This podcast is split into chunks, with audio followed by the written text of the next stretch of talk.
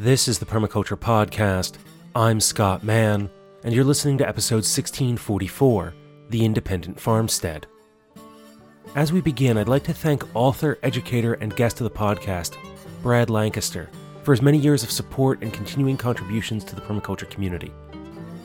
His incredible series, Rainwater Harvesting for Drylands and Beyond, offers clear and simple methods for assessing how to harvest and utilize on site assets like water, sun, wind, and shade to create yields in our systems. In particular, check out the recently updated second edition of Volume 1 and learn how to create regenerative systems in your community with the resources around you. Find out more about Brad and pick up copies of his books at harvestingrainwater.com. You'll find them to be a vital reference that deserves to be on your shelf. My guest today is Beth Dougherty, part of the wife and husband team that wrote the new book, The Independent Farmstead from Chelsea Green Publishing. In our conversation today, though their book is a holistic approach to including animals on the farm on an intensive pasture managed system, most of our conversation, once we begin directly with Beth's background and biography, is about the life of a farmer, what it's like to make this commitment to caring for animals and the land. With decades of experience shared with Shawn, the two of them have built a life together while raising a family and farming, without the kind of background that you might expect. And if you're a Patreon supporter, I do have a copy of the book that I'll be giving away, so go ahead and leave a comment in the show notes on Patreon for this episode expressing your interest if you'd like to be entered in for that drawing to win. Let's go ahead and get started with Beth, and I'll join you again afterwards. Shawn and I are both natives to the Southwest. We're actually both born in Texas. We're both children of men who grew up themselves on poor dry farms, became medical professionals, and then bought land in the country and moved their families back out where we kept some beef cattle, raised some grass, kept a big garden and can, but really didn't get a whole lot more exposure than what would serve to make us not be afraid of large animals or pressure canners. But we both knew, you know, independently of one another, that the life we wanted to live was going to be in the country and was going to have to do with raising food. And of course, then when we met, we found we had that in common. But it wasn't as, as easily done as said. When we moved to Ohio, we spent some time searching for land that looked like a farm. And finances were tight. We'd always been committed to a single income budget so that we could have time with our children and have time to farm. So when we did finally find something we could afford, it was it hardly looked worth buying. It was actually 16 acres for $11,000. But despite that low price, it was so bad we didn't know whether we wanted to buy it or not. But we did buy it thinking that we'd fix it up and sell it and buy a real farm. And in the course of the fixing up, you know, digging out from under mountains of trash, stripping the house down to studs and rebuilding it, you know, from the skin outward and inward. And um getting goats to clear all the briars. You couldn't penetrate the woods. Most of the land is wooded.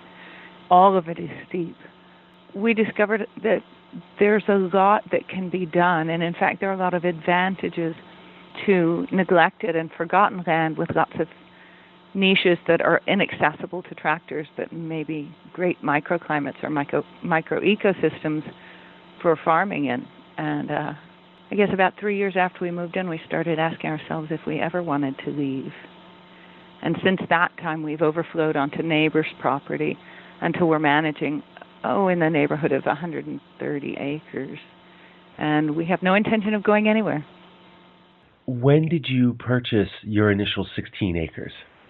Um, 1996. Um, we had a brand new. No, we were expecting a baby. We had when we moved in. He was brand new. The house didn't have plumbing except for in one bathtub, and we bathed the kids outside in a bucket under a tree for a good long time. But um, no was no one was any the worse for wear. And you mentioned coming from families that raised beef. Was that exposure at a young age for both you and Shawn the reason why you have raised ruminants on your farm? Maybe, although both of our grandfathers were dry farmers, meaning they had little farms that had no irrigation and they had to grow what would grow. And they both kept milk cows, but that was sort of beyond our memory, except for, you know, when we were very young, going to the granddad and, and having milk. Somehow or other, passed on to our generation was the understanding that one couldn't farm anymore. And although our parents probably understood that what they meant was, well, it's not really economically viable, what we heard sounded more or less like cows didn't give milk anymore. And certainly that it was much harder, much more complicated, much more demanding than anybody in the 20th century could possibly want to extend himself to. But, you know, we had it in our heads that that was a big part of what a real farm was made out of was a milk cow. We grew up on home raised beef, so cows were definitely part of the picture but it was the dairy animal, and specifically for us, the dairy cow, that was, I think it was the point where we looked at one another and said, I think we're farmers, you know. I think we're farmers now. And that's where that idea of the one cow revolution comes in that opens your book? Oh, yeah.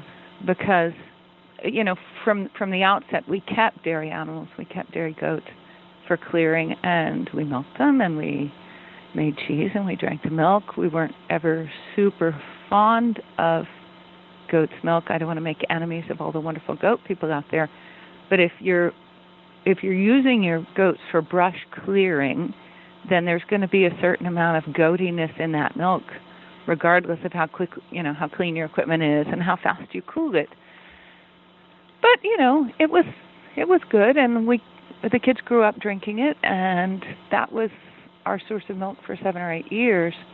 But it was when we first started milking a Jersey that we realized that this was like, you know, it was like striking oil. This was this enormous, constant source of high quality fats and proteins that suddenly began to lift off of us the burden of purchase feed for the animals. Suddenly, um, for the other animals, not just the not just the bovines. Suddenly, there was a bull calf out there, and he was raised just on mama's milk. Suddenly, the chickens, instead of being dependent on completely on purchased grains and whatever you know the garden was producing, their high quality protein need was being met by half a gallon of milk a day. The pigs were getting all the buttermilk and whey and you know various dairy excesses, and all of a sudden, with pigs often the issue with home raised food is the protein the the enzyme lysine. And all of a sudden there it is in the milk. It's we no longer have a problem balancing their protein intake and we realized okay so the real resource for this farm for for really any I'm going to use the term real farm is the grass on that farm usually because it's the biggest solar collector and it experiences the most constant turnover because it grows and is grazed, grows and is grazed. You know, so in every month or six weeks, perhaps, any given area has produced a whole new crop of grass for the whole growing season. And we realized, okay, now we're solar powered. Before that, there were just too many purchased inputs necessary. The cow, yes, could be grazed. Any of our ruminants could be just grazed. But now, with a large milk producing animals.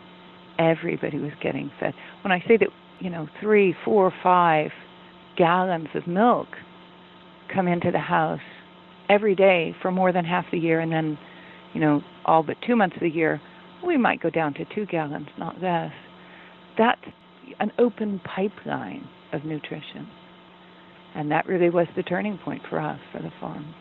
Just by adding one animal to the farm, you had that much of a change in your ability to utilize that grass and turn it into something that was useful across the farm as a whole. That's it precisely. When you start to reflect on, say, your daily drive anywhere, if you have one, or your neighborhood, or even, say, the environs of the nearest big city, on all the pockets of land that are presently overgrown at this time of year, they're just covered with gone to seed goldenrod and and briars and so forth, and you realize, okay, every one of those pieces of soil, or virtually every one of them, has the potential to come under, I won't say cultivation, but under management and produce food for everybody around it simply by the application of, of grazing or browsing ruminants. It's really um, transformative to realize that the earth has that potential to feed the people on it, and the only requirement is that somebody tend them, that somebody be willing to go out and take care of them. Not certainly not all day, but just for moments of the day where you get a chance to look at them, make sure they have water, move their fence. It makes you wonder if there's any excuse for hunger on the planet. Certainly in the United States, where we have so much arable land with decent weather. And it sounds like you found a system that is not, well, it's intensive by traditional understandings, but it's not work intensive in order to do this. As you say, it's checking on water, moving animals through pasture, and then working in the other spaces on the farm. That's right. The actual work that goes into the management of, say, one or a few grazing ruminants for a household, the actual work that goes into that on a daily basis is actually, you know, it can be compassed in a very little time most of the time. What it can't be is scheduled in as, you know, this exact 15 minutes every day and nothing more year round and it can't really be an afterthought. Nobody should attempt to homestead with their spare scraps of time and spare scraps of interest and attention. It won't let you. Homesteading, farming won't let you do that. And um, you're going to be frustrated if you try because more than just the labor, you're bringing your attention, you're bringing your thought, you're bringing your um, your living into the space you're farming. So, just as an example, um, I can keep a grazing cow on say five acres of grass. She can probably, if it's good grass and and I've been using it for a while, I might be able to keep her grazed on that in this climate for mm, 10 months a year, maybe more in a good year. Um, and I can I can do the actual daily stuff with her in 45 minutes. I'll throw in 15 for walking down the hill and for coming back up and washing buckets out after I've strained the milk. Or twice a day. Okay, you don't have to double it, but anyway, a bit more time. It takes five, ten minutes to move fence most of the time. But there are other times when I'm, say, hauling hay from another part of the farm to put up in the barn for our few weeks of hay weather or oh dealing with milk you know? Hey once you've got all that milk coming in all of a sudden you need to figure out how do i skim it? How do i make butter? How do i make cheese? When am i going to you know cheese making has a lot of um it's like bread making in that there's a little bit of prep time and a lot of being around waiting on it time. You know there's figuring out where the fences need to be for this season. The main the main fences not the movable daily ones. And going out and making sure that they're there that they're not fouled by, say, a branch down on them or weeds grown up through them. There are, the farm is only going to give back to you what you give to it of yourself, I think. So, small chores frequently, but like having children, you have to, you may not have to work with them all the time, but you need to be available to them when they need you. And I wonder if that's why, to a modern perspective, farming and even homesteading seems so daunting because it's something that we can't schedule in a very routine way that says that I get up at eight o'clock in the morning, I have my coffee, I walk out at eight fifteen, I do these half an hour's worth of chores, then I come in and then I'm working on, you know, what I might think of as my day job, and then I go out and I do a little bit more in the evening. That that ongoing attention and focus to the farm and the life that you're caring for requires something that we're just not used to anymore. I think you're right. I mean, but so so many of our chores can be and are scheduled at a certain time, particularly if we're milking a ruminant, but they're not optional. We love options, don't we? We love, ah, you know, maybe I'll do it, maybe I won't. I've noticed that the same woman who will, or man, who will pay whatever for her Zumba lessons once a week. Could have been teaching that class and getting paid to do it, but she'd have to show up then. real example. I know people in, in that category, and she just prefer to go and ha- and enjoy her Zumba when she wants to, but not be there if something else pulls her away. And I think that we like options, and and farming isn't as optional. I think the other thing that's very intimidating, although it's hard to put the reason why exactly into words, is that nobody else is doing it. I mean, there's nothing really that terribly difficult about getting out of bed and milking a cow every morning. Only nobody else we know does it. And so they can say, you know what, the weather's really bad this winter. I'm going to take a week and go down to Florida. And we can't say it. Or in the summertime, people can say, I'm going to go out to the beach and I'm going to stay until the sun goes down. Well, we can't. Got to be home at 5 to milk the cows no matter what. And the simple fact that we don't have company in that privation makes it feel like more of a burden, I think. The non negotiability of farming, I think, it comes between modern people and just doing it. Don't you find that?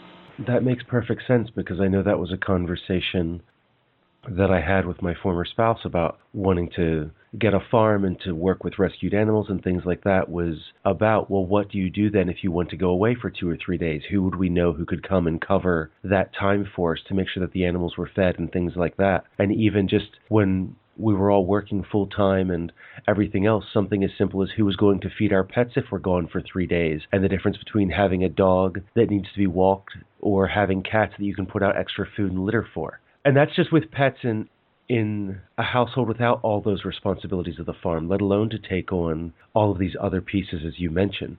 And yet, as you talk about it, though it's non-negotiable, it doesn't seem daunting in the way that sometimes you hear that farming sounds like it could be.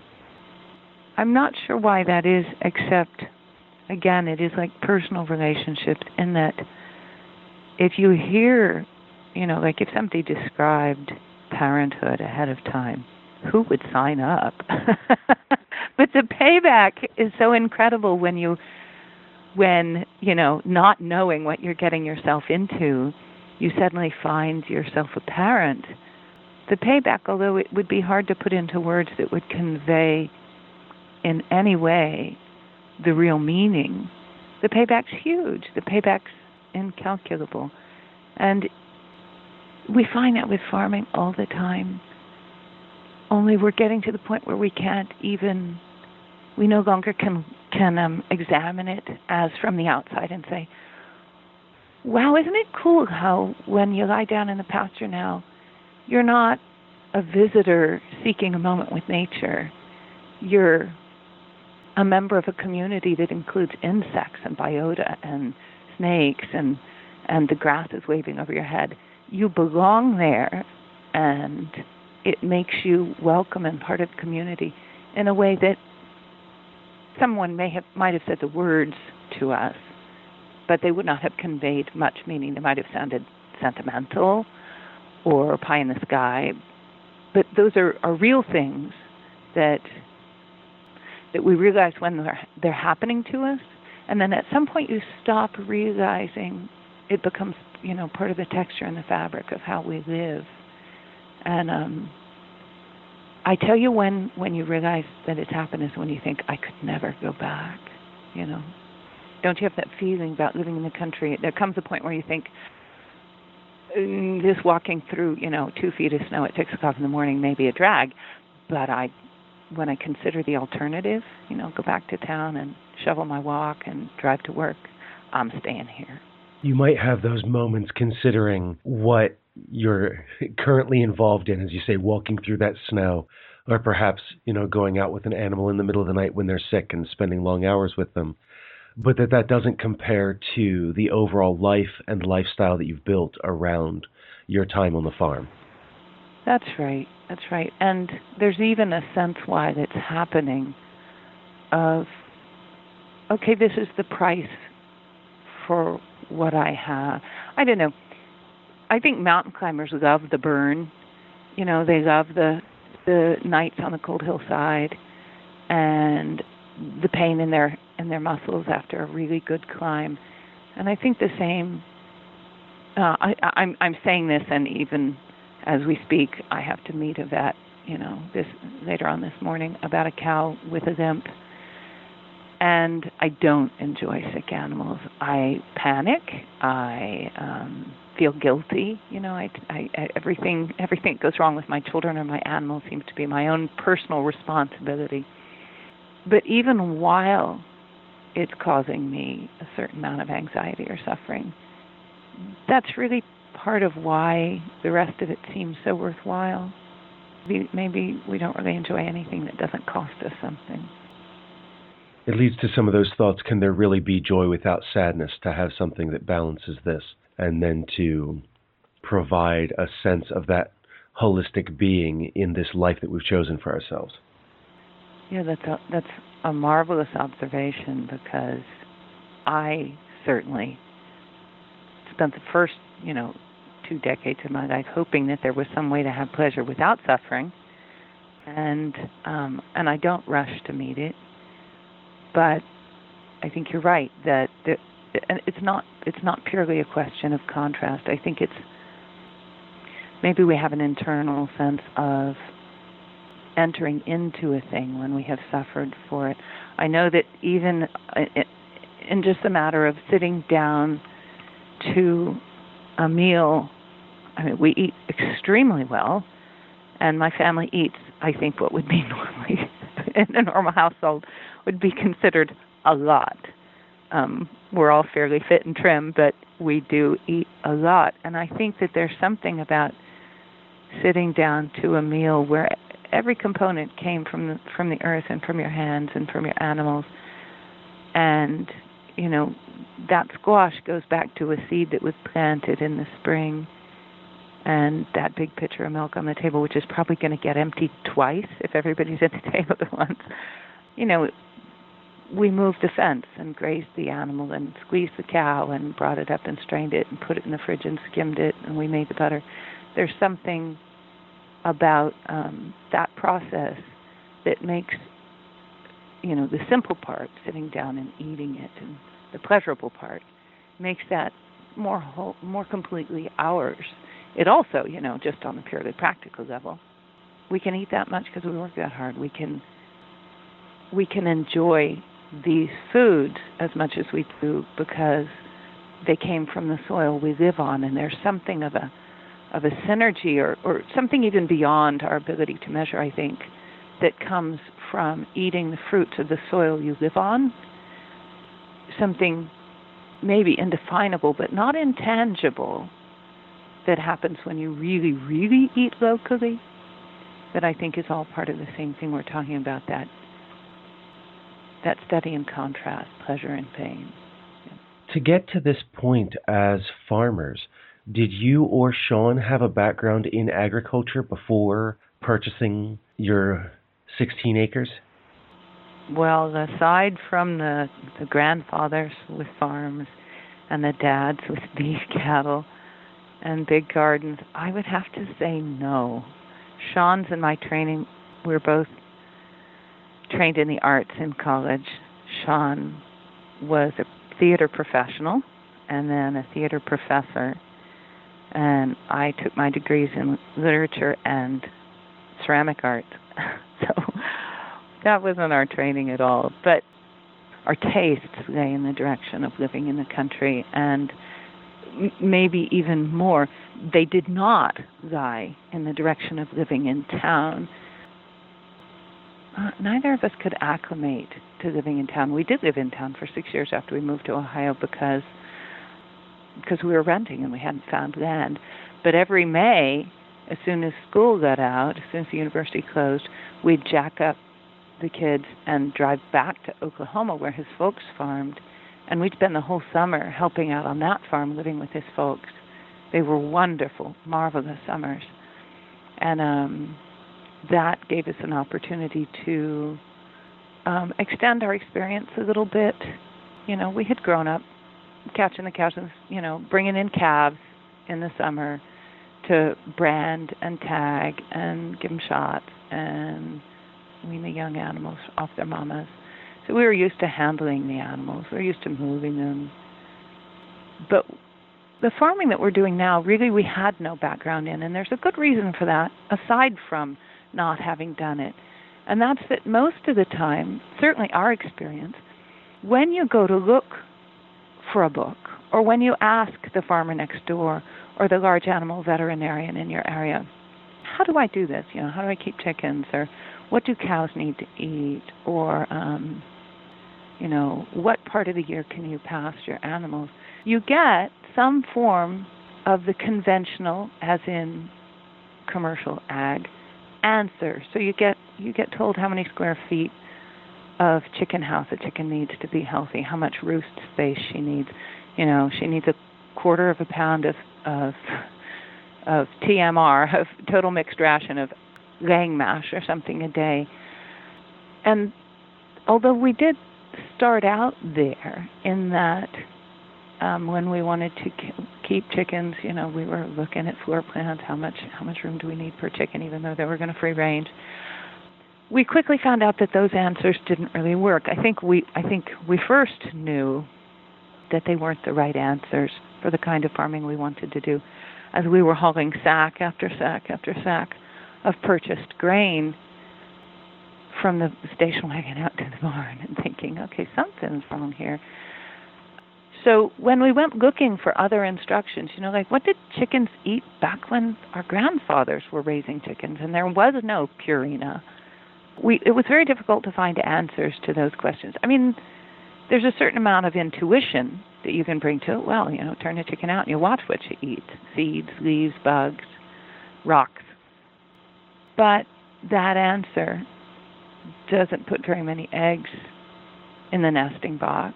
And then you start asking yourself, well, she's not performing the way the book says she's supposed to perform. I'm getting, you know, fewer eggs than it would lead me to to expect.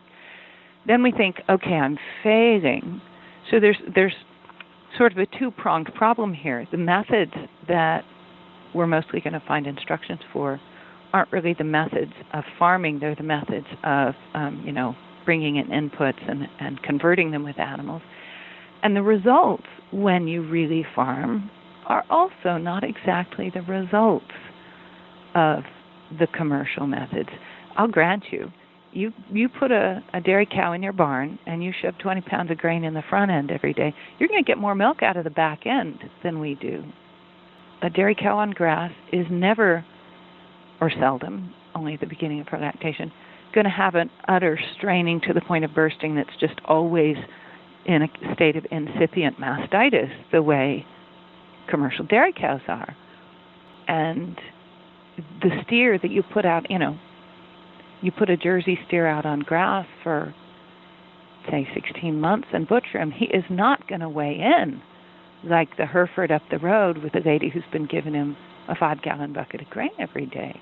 And you ask yourself, oh gosh, is he not as healthy? Am I failing? Even when you know it's the answer is no, that comparison is uncomfortable until until something happens to give you the conviction say no really those commercial methods as much as they define a goal you know big output and then find a very direct way toward that that system leaks all over the place it leaks nutrients it leaks energy it leaks health and the natural system, although for the one product that the commercial people are trying to produce meat or milk or egg or whatever, their take is going to exceed ours.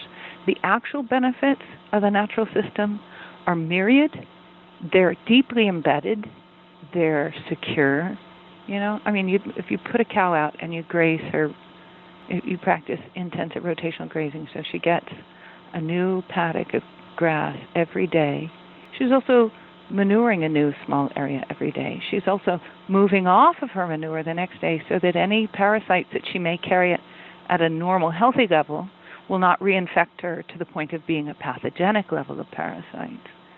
Those are durable, lasting outputs, benefits from a natural system that we stop noticing, and so sometimes we stop counting them and we say, "Oh my gosh, the lady down the road is getting five gallons out of her jersey, and I'm only getting three and a half." But we forget she's also bringing in grain all the time, and her pastures, which are conventionally grazed by a cow who goes back to the same plant every day and nips off, off yesterday's growth until that plant dies and the nasty stuff gets big and she doesn't want to touch it and then the lady has to you know plow and replant her pastures our pastures are constantly getting more and more biodiverse, sending down deeper roots, building better soil. Those systems have a resilience and a durability that the other does not have. I can't even remember where that question started. Oh, no, that's quite all right because it speaks to one of the ideas that I was recently introduced to. I mean, we talk about the idea of externalities very often, but it's looking at the negative impacts of something, such as fracking or things like that. But we don't look at the positive externalities because the actions that we take, like being able to by shopping at a local store, getting to know the owners, maybe we're able to leave our keys with them for our children to pick up because we have to run somewhere. And that what you're speaking to now talks to those positive returns from doing grass fed cattle and other animals as opposed to like a confined feedlot operation or less intensively managed rotational grazing, things like that. Right. Sometimes we we keep telling ourselves one day we're going to sit down and make a a flow sheet of pros and cons for, you know, like the family cow, the intensively managed family dairy cow. Only it would have to have a, a third or a fourth level, you know, not just pros and cons, but we'd have to go down the con list because there would be ways that virtually all of those cons were pros or were generating pros and that those were generating more. So it's this, you know, sort of expanding web that happens when we enter into relationships like what you're talking about. And there's a friend of mine in the permaculture community who feels that, based on the evidence that he has available to him, that one of the most beneficial things that we could do for climate change, more than buying a vehicle that uses less gasoline or anything like that, is to move towards grass fed beef. Because the combination of what you're speaking to, you know, we have these plants that continually regrow and they send in send down deeper roots, which then captures more carbon, and then the animals themselves are not as concentrated so that their manure is not, you know, being washed off into a pit somewhere, but rather is naturally decomposing and turning back into fertilizer. And just, I wonder the impacts that we could have if more folks were moving towards these kinds of methods, as you've outlined in your book. That's exactly what we meant to say. And, you know, ab- about listing pros and cons and then realizing that all of the all of the disad or seeming disadvantages were actually just one piece of a thing that taken as a whole as an advantage. Even you know as we're talking about various ways of, of um, reversing negative impacts even the simple fact that the more people are home working with their land, um, turning some of their sunlight into food or fuel, there's a satisfaction about doing that that keeps us home more, builds our relationships with one another. We're not out in the car driving somewhere else. We are doing business with the local people who may not be as cheap as Walmart. Certainly, you know, the local businesses in our little village of Toronto are they're more expensive, but they're there and they're our neighbors, and they're going to go on being there only if we go on interacting with them. Just as the fertility and the life in that part of the planet we happen to be living on is only going to remain and increase in proportion to how much time not not labor, not work, but just commitment we put into being there. Um, certainly, the question of whether or not beef or any you know flesh animal eating flesh has a negative ecological impact is one that most people only have very partial, very incomplete information on. And I feel tired when it comes up just because of the number of times that somebody has caught us, you know, in a public place, maybe when we've been speaking, and tried to tell us about, you know, how what a bad environmental impact eating animal foods has. I don't even want to go there simply because their their primary assumptions are incomplete. They have some very good primary assumptions about commercial ag, but they have a great big fat zero where it comes to primary assumptions about naturally raised animals. The easiest lesson that somebody could give, I think, on real uh, on the impact of real farming and the fact that it's a positive impact wouldn't even require that we measure atmospheric carbon or or you know um, use a percolator to see how well our soil is letting water in, but would simply require that a person visit repeatedly over a period of time a farm where natural farming is being practiced and just watch the increase, the increase of plant life, the increase of um, running water, the increase of animal life and reproduction, increase of food available, the increase of diversity. And there's something about that increase that is incompatible with the notion that yes, but really it's spilling over toxins outside of this little pretty footprint. You're spilling out toxins on everybody else. It's nonsense. You can see that what's actually happening is things are coming in. They're not leaving. Soil's not leaving. Water's not leaving as fast. Oxygen is going out. Heat is coming in and being converted into sugars and starches instead of coming in, soaking into bare soil, and then being let off to, to warm up the atmosphere that experience is difficult to put in a few words and hand to somebody, you know, hand to an anti-beef person at a conference. But it's um, it's a deep experience. It's a learning experience, and I wish more people could have it. It creates an invitation to come visit the farm and see what a change this is making. Visit the animals and see what their lives are like and what's happening on the farm rather than to just pass a blanket judgment based on what we know about concentrated industrial agriculture. Yeah, isn't it funny that as a nation we're so comfortable with the assumption that food production happens out there somewhere at the hands of people, a few that we don't know, and you know that that's really where it belongs don't you imagine? It seems to me that there's an innate sense of insecurity that isn't any less for being unexamined that goes with having needs um, which are met through forces that we can't see and, and don't have any impact on.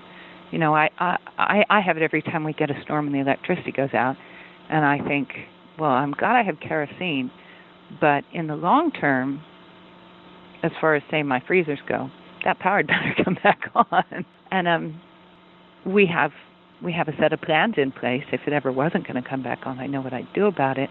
But it does create a sense of insecurity. I think as a nation, Uh, especially as a nation with a lot of children in the educational system, we're going to attain a greater sense of security the more people do go visit the local farm, the more people do have an expectation that food comes from some soil somewhere near them and isn't just, you know, something that shows up in the grocery store already packaged and, and processed and prepared.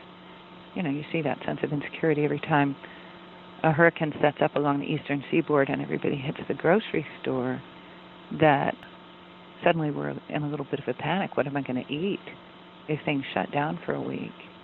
And I, um, I think we'd have that sense a whole lot less if we could even just sort of picture to ourselves, well, you know, the city's surrounded by farms. We'll figure out some way to get some of that food into the town. I could take that and really run with that kind of isolation that we have in being able to just buy what it is that we want from markets that disconnect us from the means of production and from the sources of where these things come from. But I don't know that we would have the time to finish that conversation before you have to meet with your vet. But I really appreciate everywhere that you've taken us today, Beth, and how this has really become a broad conversation about what it means to create a farmstead and to be a farmer. And your literary background really comes through in the way that you share this with us. And I've appreciated everything that we've covered today. Is there anything else that you'd like to share with the listeners before we draw this conversation to a close? Usually, when we do a podcast, Shawn and I are both here, and he's a real good, he's a real good basso to my treble. He always makes a point of telling people that being a farmer, especially being your own farmer, requires a certain amount of uh, what does he call it? He calls it abandonment. that you sort of leap in and trust and start assembling the pieces in one place. You know, animals and plants, and you know, start seeing what they do together. Pay attention to them. Um, learn what do chickens do? They scratch and they recycle and they debug. What do pigs do? They are practically bottomless pits that convert waste nutrients that are either too much or too ripe or too whatever for anybody else on the farm to eat.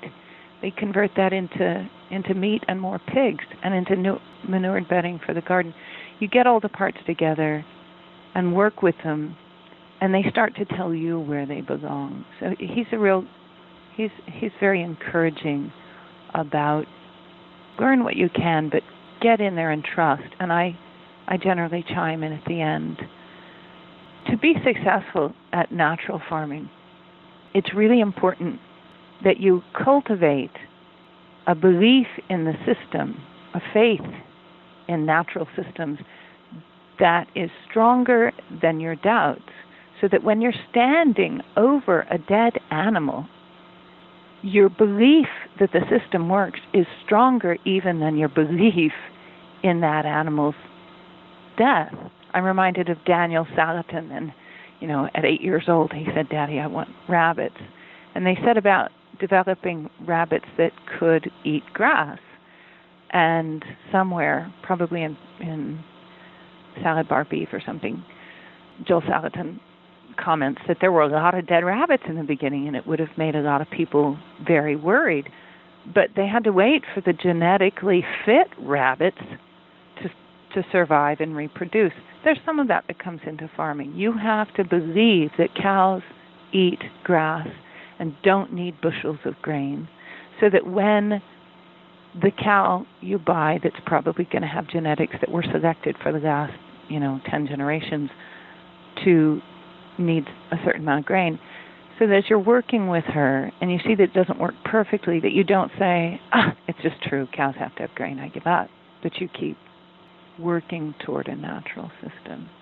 And then, of course, the one thing that we encourage everybody to consider is that dairy animals are like a piece of magic on your property because they're the one animal that takes yesterday's sunlight in the form of leaves and turns it into today, today's fats and proteins in large quantities every day on and on and on. So they are they are the you've you've struck oil on your property when you embed a dairy animal into a grazing system you now have an open pipeline of energy so th- those are things that we always try try try and pass on to people at workshops, we end with the final words You can do this. You can do this. Thank you, Beth, for joining me today. And I hope that others will take up this call and learn about how much one cow can revolutionize their lives and their farm. Thank you so much, Scott. It's been delightful. And that was Beth Dougherty, the Sow's Ear Farm, co author along with her husband Shawn of The Independent Farmstead. That book is available from Chelsea Green Publishing, and you'll find a link to it in the show notes at thepermaculturepodcast.com. What I really like about this conversation with Beth today is that she and Shawn both came from the arts. Backgrounds that, though their families provided an opportunity for them to know animals and farming, were still disconnected from the land in some ways, and that they made a conscious choice to return to this lifestyle. They did live in town, and then made the jump to leave that space and become farmers. It feels good to hear about folks who are making these kinds of choices and making it work, that there's this calling that they're devoting themselves to, and that any of us, if this is really where our heart lies, could make the same choice. It's not that we all need to be farmers, but we all do need to make a decision about how we're going to spend our time and energy in this one precious life. What are we going to dedicate ourselves to? Do we feel that it's too late to make a change? Or do we still have all the time left in the world? Though I discovered permaculture before I was even 20, I didn't really pick this up until I was in my 30s, and I've spent all this time working and building and growing my understanding and knowledge as I sit behind a microphone and have conversations with people. And I receive so many messages from folks of all ages who are interested in doing something different, many in their 40s and 50s. And there's still time, there's still opportunity. I keep running across this idea, I think it comes from Malcolm Gladwell, that to become an expert takes 10,000 hours. I don't know if that's really true or not, but even if that is the case, we have enough life that we could recreate ourselves every decade and become really, truly good at something over and over in our lives if we wish. Just because we have training or degrees in a particular direction doesn't hold us where we are. If we come from the arts, we can farm. If we come from technology, we can tell stories. Wherever you are, whatever it is that you do, what choice would you like to make? What would you like to do with your time on this precious earth? I'd love to hear from you and know what it is that you truly love and want to be doing. So get in touch. Show at thepermaculturepodcast.com, 717-827-6266, or if you want to drop a postcard or letter in the mail, The Permaculture Podcast, P.O. Box 16, Dauphin, Pennsylvania, 17018. Until the next time, which will be the second conversation with Sean Chamberlain, spend each day creating the world you want to live in by taking care of Earth, yourself, and each other.